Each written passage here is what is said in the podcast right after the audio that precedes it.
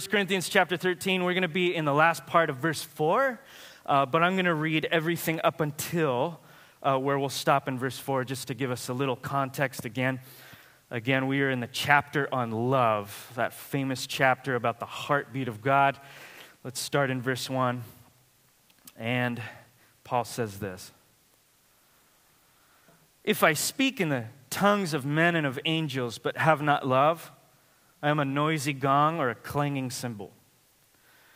And if I have prophetic powers and understand all mysteries and all knowledge, and if I have all faith so as to remove mountains but have not love, I'm nothing.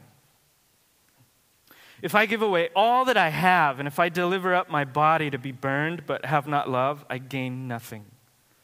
Love is patient and kind. Love does not envy or boast. Let's stop right there. This is God's word. Heavenly Father, as we dive into the depths of your word, we pray that your Holy Spirit would activate our hearts to receive the truth contained within it. We come into this, Lord, believing that everything that you desire and will and say is good, better than anything we've ever heard before. You're the God of the universe, and you know what you have created. You know the, li- you know the abundant life that could be lived by your people. You know the obstacles you know the entanglements, and you know what true freedom and liberation looks like. And so, God, we, we just ask in faith that through your word, you would free us today to know who you really are, to know ourselves in light of who you are, and to be just a little bit more liberated than we were on Saturday night. Open our eyes to see the beauty of what it means to follow Jesus Free us from the things that are holding us down, the counterfeits in life that we keep chasing after. Break us of our insatiable need for those little things and open us up to what it would mean to, to be satisfied in you, God. And ultimately, Lord, we just pray with Paul today none of it matters unless what is really happening inside of us is love. So, God, give us more love. Make us a loving church here in Santa Barbara. And teach us what it means to be loved by God. In Jesus' name, amen. Love does not boast. That's literally and simply what Paul is saying right now. If we cut it down to a phrase, which is what has been our habit for this series, focusing in on these phrases in the chapter famous for love. That little phrase, love does not boast, is maybe a little bit foreign to us in the modern technological, fast paced age. Maybe some of us are even saying, that makes sense if I were to grow up in an agrarian society 2,000 years ago, you know, in the ancient uh, Middle East or in. Uh, you know the outskirts of rome at a certain time but this is this is fa- like i gotta pay the bills i got three jobs i got a lot to do i gotta put my resume out there i gotta be seen and known the age is different. You're telling me not to boast? That is literally how I make a buck. Boasting is subtly ingrained in so much of what we do, even if it's not outlandish. Like, I don't think, probably a lot of us wouldn't consider ourselves to be boastful or braggarts in that sense of the imagination, uh, in that sense of the word.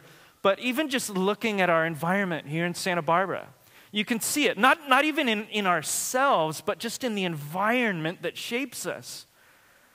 Subtly ingrained in the way that we relate to each other. Just think of the way that you introduce yourself to people. Maybe you did it a few minutes ago during the meet and greet. What are the things that we generally say? Oh, hi, my name is so and so. What's your name? Well, my name is so and so. Nice to meet you. What do you do? Are often the first questions, at least that I ask people, that I find myself asking people. Not that it's wrong in itself, there's nothing wrong with knowing what people do, but it's interesting that even our culture is shaped not to, not to lead us to ask questions like, What are you passionate about? What is your life like? What do you enjoy? What are your struggles? What do you like to do in Santa Barbara? The first thing that we generally ask, a lot of people at least, is what do you do? the first thing that we want to know about people is what they have accomplished. Even our culture, even subtly, forces us to build a case to one another for why they should pay attention to us. Sometimes our very worth is wrapped up in the things that we do, in the job that we have, in our accomplishments. The very cultural milieu in Santa Barbara is wrapped around how good you are or what you're able to accomplish. And it can be very subtle, such as in the way that we introduce ourselves. Not that that's a bad question to ask, but it's interesting at least. But even if it's subtle, its endings can be devastating. It can be devastating to always identify yourself by what you're able to do, especially if there's nothing underneath that that, that has more depth. An example of this uh, is uh, Sheila Walsh. Some of you may not know her, some of you may uh, remember Christian singer and a writer and former co host of the 700 Club in its popularity in the 90s. She was no braggart in that sense of the word. You probably, if you met her, wouldn't, uh, wouldn't peg her as someone who is boastful. And yet, by her own admonition, her identity was deeply tied to the things that she did. She told a story once of how in 1992 her disconnected spirituality caused her to hit a wall in her spirituality, as one author puts it. This is a quote from Sheila Walsh. She said, One morning, I was sitting on national television with my nice suit and inflatable hairdo, 90s. And that night, I was in the locked ward of a psychiatric hospital. It was the kindest thing God could have done to me. The very first day in the hospital, the psychiatrist asked me, Who are you? I'm the co host of the 700 Club. That's not what I meant, he said. Well, I'm a writer. I'm a singer. That's not what I meant. Who are you? I don't have a clue, I said. And he replied, Now that's correct, and that is why you're here. I'm not this morning suggesting that bragging will let you wind, uh, will cause you to wind up in a psychiatric institution. I am suggesting that bragging may be, boasting may be symptomatic of something deeper in all of our hearts. Whether we boast with our words, or our ambition, or even our thoughts. So let's just start from here. What does boasting look like? Let's just start with those external symptoms the way we act, the way that we talk and then we'll see in a few minutes why Sheila's story, why Sheila Walsh's story, which reveals the inside, is not very different, perhaps, from some or maybe many of us in this room today, myself included. The context in Corinth, if you read 1 Corinthians, you see boasting happening all the time. This is why I've, I've just been recently loving, in a fresh way, the love chapter. It's because Paul didn't just put together a bunch of descriptions about love arbitrarily or for poetic reasons to slap on the side of a coffee mug that looked beautiful. These were actually real things that were happening in the church in Corinth. These were real things happening in the life of this spiritual community that were antithetical to love that he was calling out. And it seems that thousands of years later, not only were these actual tangible things, but they seem to be fairly universal because thousands of years later, I can look at this list and be like, yeah, I'm struggling with that right now. And so we see it. We see in 1 Corinthians chapter 5 or 6, there's this boasting, for example, of sin in the church. And there's this example of sexual immorality in, uh, within a community of spiritual people who love Jesus. And they're not only not ashamed of the sin, but they're actually bragging about it to one another. And Paul's like, Why aren't you grieved? Why are you boasting? That's not a good thing to boast about. Uh, we see in 1 Corinthians chapter 9, verse 14 through 15, uh, people boasting in their rights and privileges with one another. Uh, using their rights and privileges to assert themselves over other believers instead of using those things to serve one another. Uh, we see in 1 Corinthians chapter 1, verse 28 through 29, boasting in human abilities apart from God's abilities. And Paul corrects that. We see, uh, not really in one text, but spread throughout the letter, these rivals, these opponents of Paul. And they're not like bad people, at least you know, a, a surf- from a surface glance, we would look at these people and be like, man, they are spiritually advanced. Uh, they have a superior wisdom, chapter 3, verse 18. They are excelling in the gifts of the Spirit, chapter 14, verse 37. They're speaking in tongues a lot, right? Uh, they seem to be very uh, spiritually mature. These are smart, intuitive, entrepreneurial, cutting edge people in the church. And yet they're using all of those resources to attack the message of the gospel and to gain uh, attention from other people. They're essentially using all of, uh, this, uh, all of their giftings to build themselves up at the expense of other people. So we throw all that stuff together, we can say that what boasting looks like, here's a, maybe a working definition, is excessively building yourself up to get something from somebody else. That's what we see in Corinth. Now, what's, what's really wrong with boasting, right? Some of you are asking that. You're like, I still don't see a problem. It's a cutthroat world, and somebody needs to build myself up. Can't think of a better person than me. Now, boasting is very, is very particular, what Paul is speaking about, which we're going to get into. Let's talk about what it's not, just to be clear. Boasting here doesn't mean you can't promote your business, okay? It doesn't mean you can't put out a, you know, an ad and Yelp or whatever, uh, have a social media campaign or talk about how good you are at what you do. It doesn't, boasting doesn't mean you can't be proud of a recent accomplishment. It doesn't mean when someone says, man, you're really good at that, or wow, you're, you're really accomplished, that you're supposed to be like, oh, no, it wasn't me, I'm terrible. You know, like kind of that pseudo humility that we sometimes put upon ourselves as Christians. Doesn't mean that. It doesn't mean we can't be competitive right? If you're in a sports or you're uh, uh, in the business world, it doesn't mean you can't try to be better than other people. You know, Paul of all people uses athletic imagery.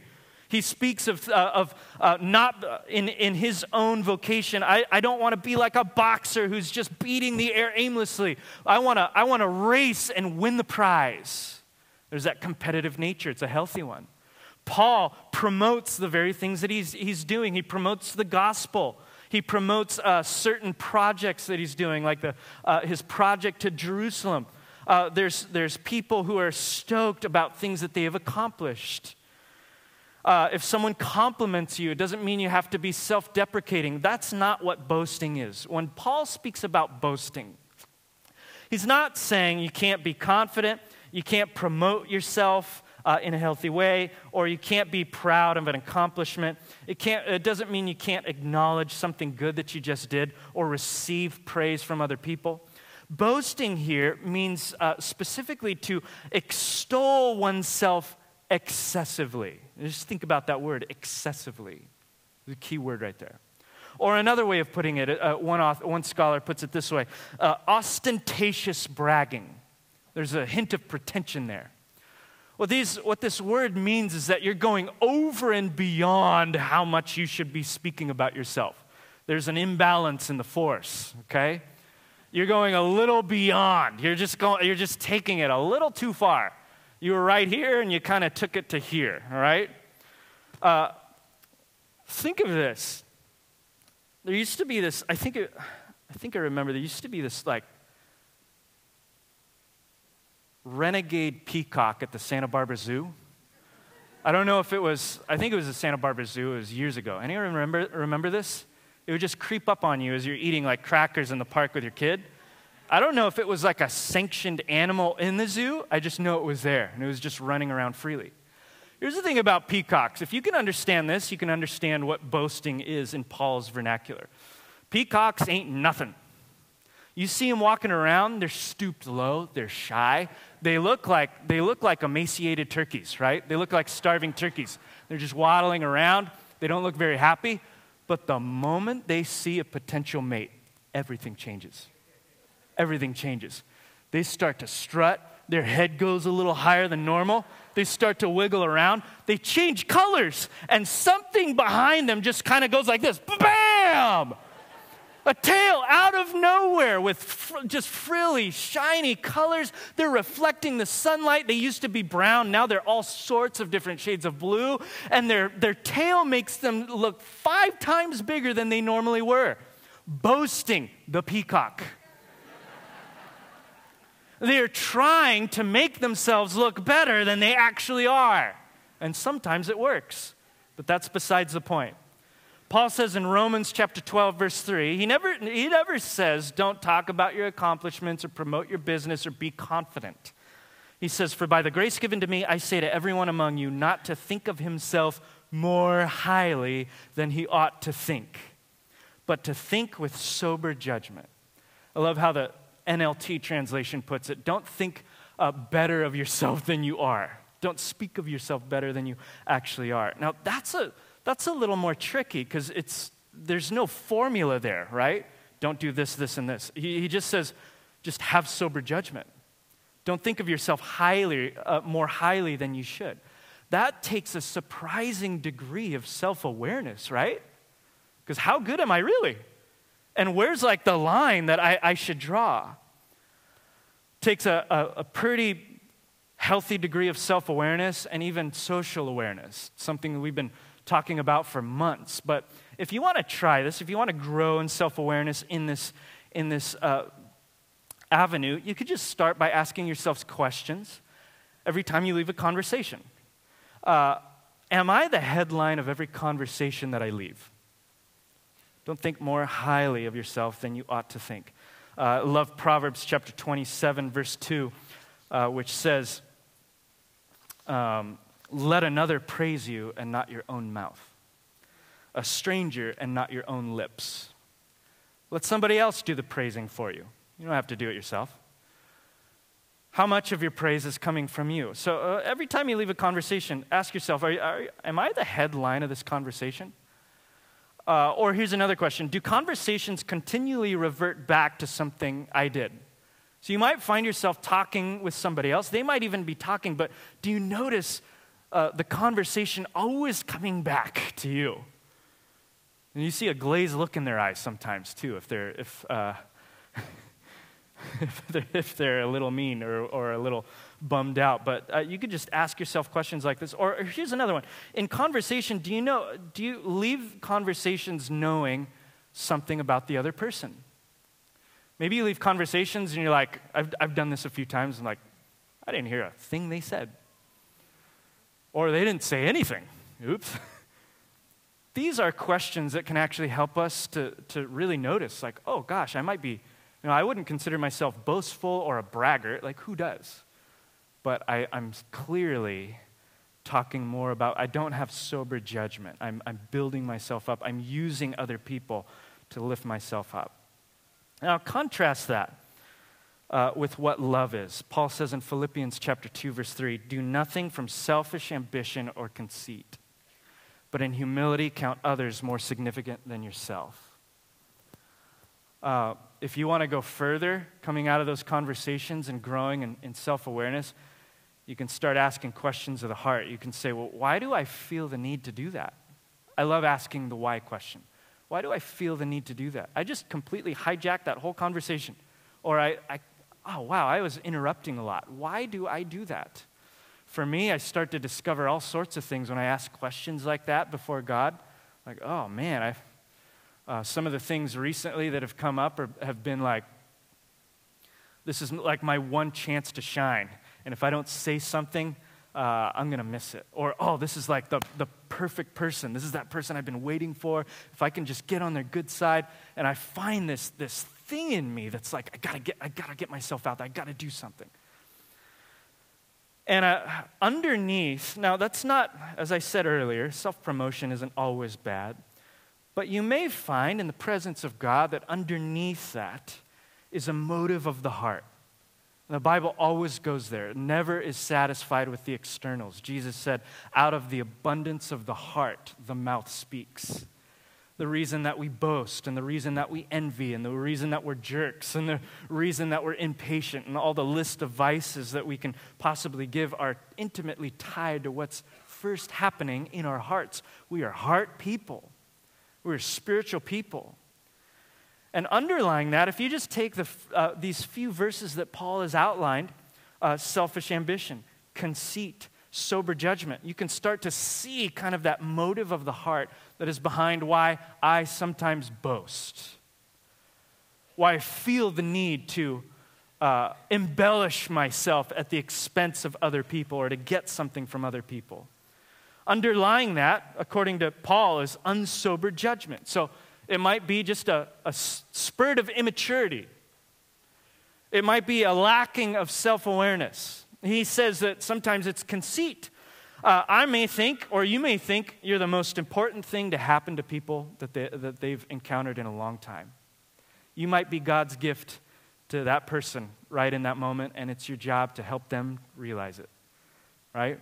Or it could be selfish ambition. Maybe you feel the need to look out for number one because nobody else will. Uh, if you go through this list that Paul outlines, you can kind of boil it down to an act of self preservation. I don't know if this resonates with you, but I find myself, whenever I ask those, those questions of self awareness, like, why do I do that? Why did I come across that way? Why do I feel a need to, to, to, to, to just peacock syndrome, you know? I just totally turned that person off, gave them the wrong impression. Why do I do that? I've, I've been finding recently more often that it's almost always rooted in some desire for self preservation. I want to protect myself. It's really just insecurity. Ask yourself before God what the root is in those conversations that you find yourself in for you. Maybe it's the same. Insecurity is that thing that most human beings deal with from time to time, where we uh, we attempt to find, we attempt to fill that void of insecurity by masking it in th- about three things, the, the common things. One is our accomplishments, what we do, our belongings, what we have, and our social sta- uh, standing or status, who we know. That's a big one here in Santa Barbara, right? It's all about who you know in Santa Barbara. Actually, I'd say all three of these are big in Santa Barbara. They're universal we attempt, a lot of us perhaps attempt to combat our deep feeling of insecurity by racking up things, by accomplishing uh, uh, uh, accomplishments, and by gathering together the right types of people. But just be honest with yourself. As far as any of those have gotten you, have they made you happy yet? Or maybe that's the wrong question to ask. Maybe you are happy. Have they satisfied that deep longing inside of you yet? There might be a couple of you that, that say that it's true. There might be people in the world that said, Yeah, I'm satisfied with all of my stuff, but they are deluded. I think most of us in this building would say, Yeah, I still, I still haven't gotten there yet, just a little bit more. I just had a slightly bigger house, a little bigger paycheck, if my health insurance was better, and if I had more friends, and if I had better connections, and if I lived on that side of town, and if I had uh, more stuff, then I'll get there. I've shared this quote from time to time, very helpful. Uh, the, the famous quote by the actor Jim Carrey, who said, I, I wish everybody could be famous and rich so that they could see that it just doesn't make you happy. Have any of these things made you happy yet? Probably for most of us, the answer is no, if we're honest. And there's a problem with boasting. Whether it's external, the things that we do with our mouths and our words, or it's internal, the things that we chase after. Boasting, constantly extolling yourself, might be symptomatic of something deeper. It always is a hurting, deficient heart. A heart that is deficient, really, in love we're insecure, so we chase after these three things, hoping to fill the void that is there. Hence, this story that Sheila Walsh unleashes upon the world years ago. We would never, probably, if you met her, you'd never consider her to be boastful. And yet she, by her own admonition, felt like she was a human doing, not a human being. She felt defined by externals, and when those externals were peeled away, there was nothing else. That's scary to me because I, I've, been, I've been around the block long enough to know how to fake it really well. I can make people who don't know me very well think that I am humble. I know all the tricks. I know what to say, and I know what not to say. I've progressed far enough to be able to fake things really well. And you might, looking at me from the small vignettes on Sunday mornings, sometimes think, gosh, he has it together. Hopefully, I've dispelled that myth over the last three months. But some of you still might be holding out. Wow. if only.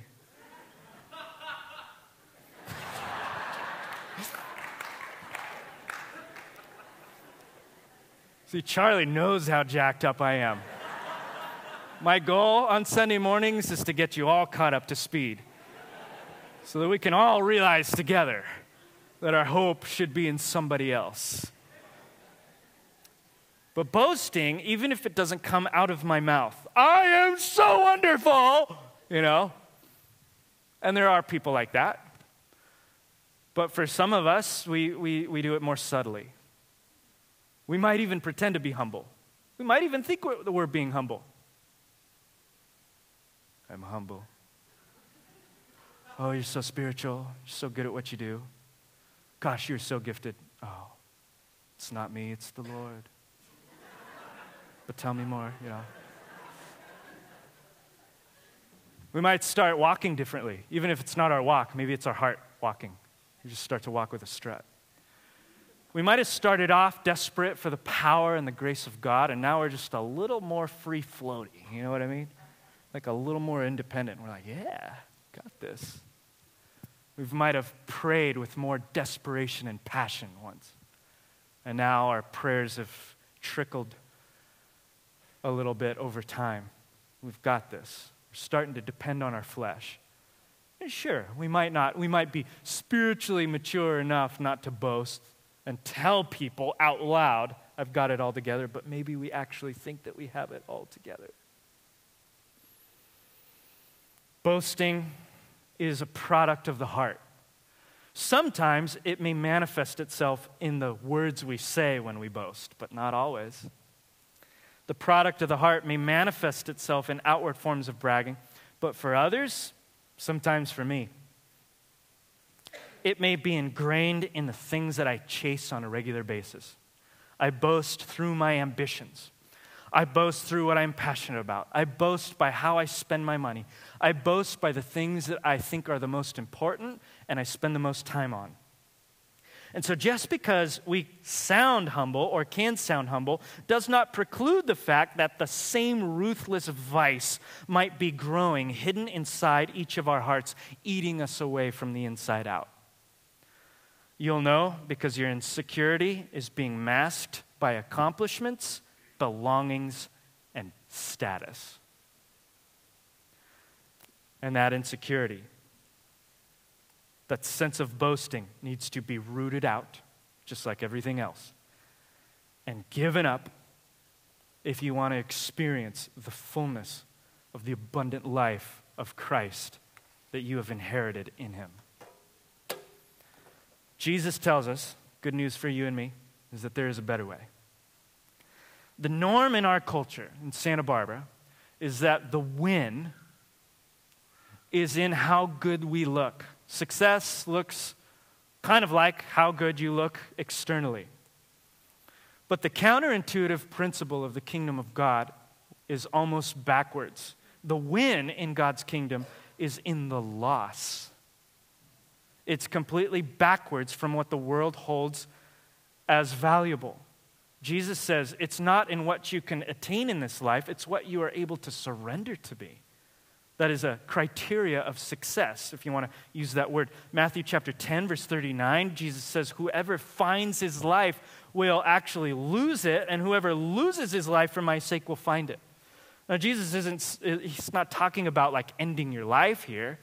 He's saying instead of trying to find yourself in what you do, what you have, and who you know, give those things up and uh, as holding to, to as being things that are most important and valuable and ultimate, and now find your true worth in me. That's what he says when he says, "Die to yourself and live in me." Give those things up as your hope in this life, and find your true worth in what Christ says about you.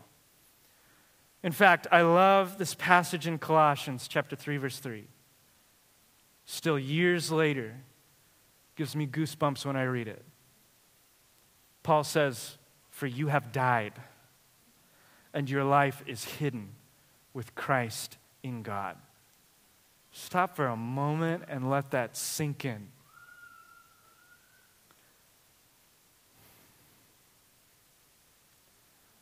For those of you who have seen Christ to be alluring and attractive and worthwhile and valuable, more so than anything else in this life, enough to follow him and to believe on him and trust him.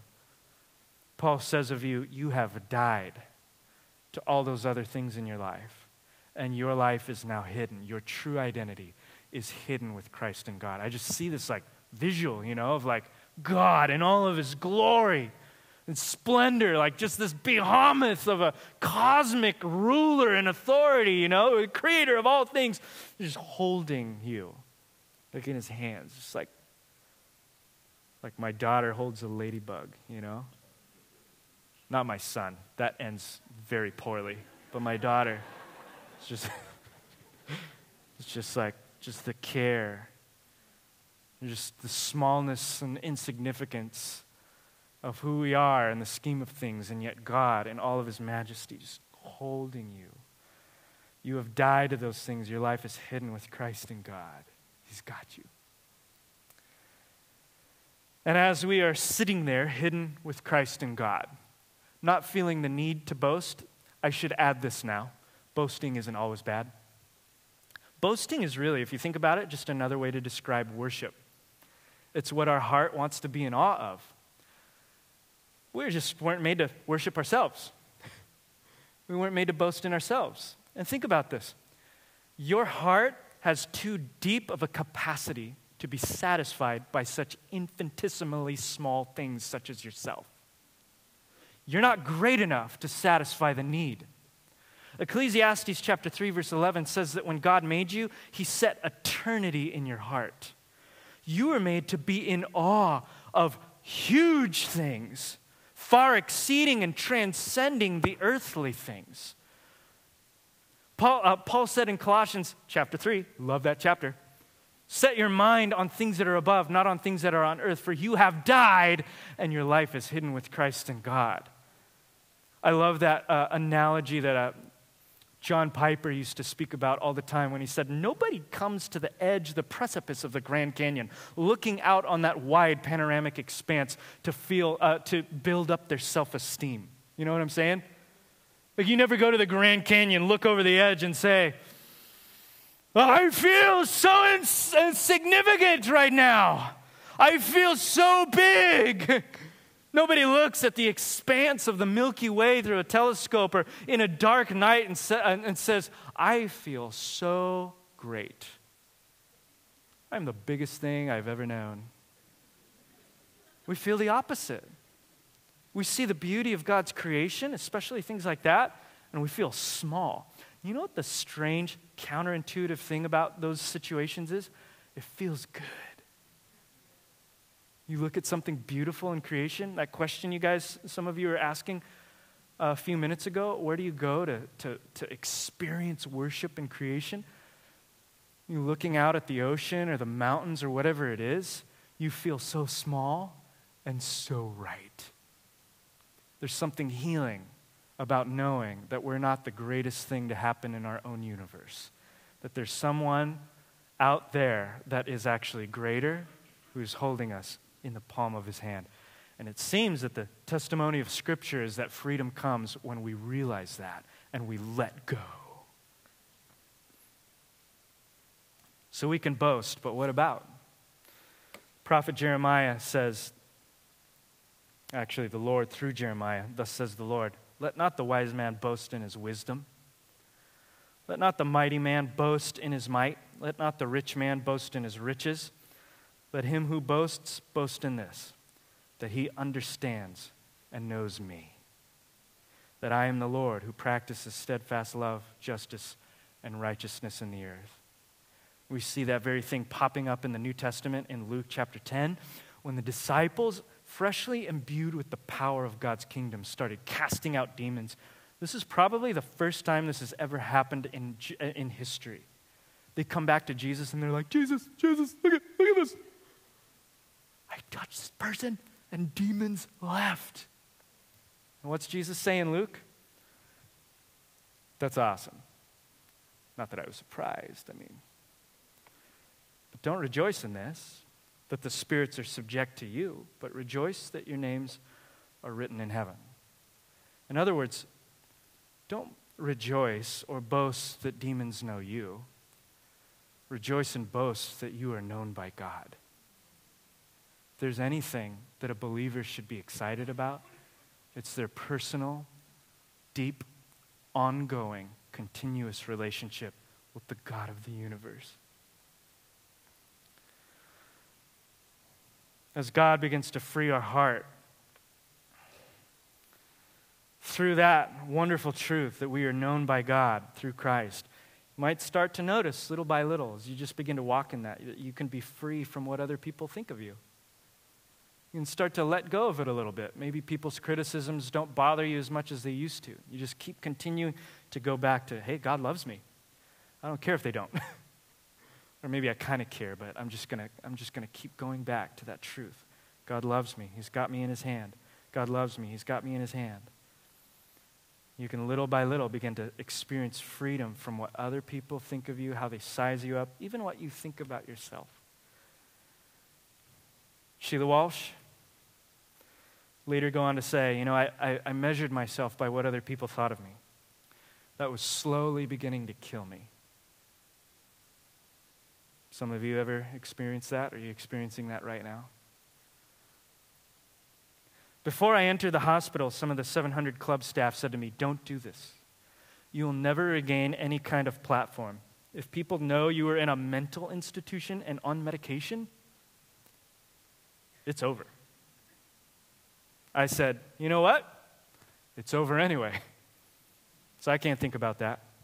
I really thought I had lost everything my house, my salary, my job, everything. But I found my life, she says. I discovered at the lowest moment in my life that everything that was true about me, God already knew. And He loved me yet the same. Perhaps some of you are wearying, tiring yourself out by projecting an image of who you think people want you to be or what you think other people want you to be. Are you tired of that today? Are you tired of pretending? I want to I want to let you in on the secret of the gospel.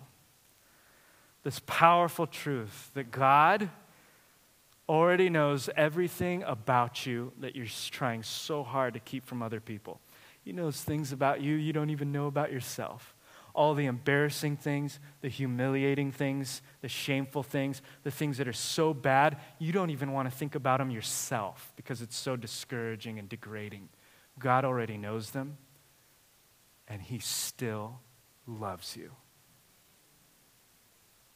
And there's nothing you can do, nothing you can say, and no way in which you can fail that will ever be able to separate you, even a minutia from the relentless love of the living God that is waiting to be poured out upon your lap right now. If that can't utterly destroy and decimate the surfacey attachments we have to people's silly opinions about us, I don't know what will. But I say it again God loves you. God loves you. Jesus is able, through the love of God in him, to free us from those incessant desires to protect our image, because we have lost that image for a better one, His. And we can even find, as we begin to grow in that love, that we're able to stop thinking about ourselves and actually think about other people's needs. Philippians 2, verse 4 says, Let each of you look not only to his own interests, but also to the interests of others. You know what I love about that passage? Is that Paul grounds it in our union with Jesus. He says right after that, Have this mind among yourselves, which is yours in Christ Jesus. The only way you and I can ever hope of being freed from our enslavement to insecurities and self preservation is through our union with Jesus Christ, who grounds our identity in who He is. And once you're able to sit in that place, you'll be able to live from a place of overflow and not from lack. An overflow that is given to you, not by anything that you've done but by the grace of God. I'm going to ask uh, Alex to come up with the band as we just begin to sing. What a great way of boasting, right? Realigning our boast, our worship, to the one who really matters. But as we do that, I want to give you a visual, a visual of the cross of Jesus Christ. Paul said in 1 Corinthians, if there's anything, and I'm grossly paraphrasing this right now, if there's anything that could take away my ability to boast, it is the cross. For in the cross, you and I see that we were unable even to save ourselves. And still to this day, we cannot save ourselves. And yet, when we look upon the cross and the resurrection of Jesus Christ, we see God stepping down into our mess, reaching out with his hand into the deadness of our life, and pulling us up. If there's anything that you can do to realign your boast and truly your worship right now, it's by looking upon the cross and asking yourself, God, is there any insecurity in my heart right now that I've been trying to fix with my own resources? Lay it before God at the foot of the cross today and receive the gift of His grace upon you. You are loved by God. Heavenly Father, meet us today as we sing, as we take of the sacraments, the bread, and of the, the cup. And in that visceral way, reminding ourselves of the sacrifice of your death and the subsequent victory of your resurrection.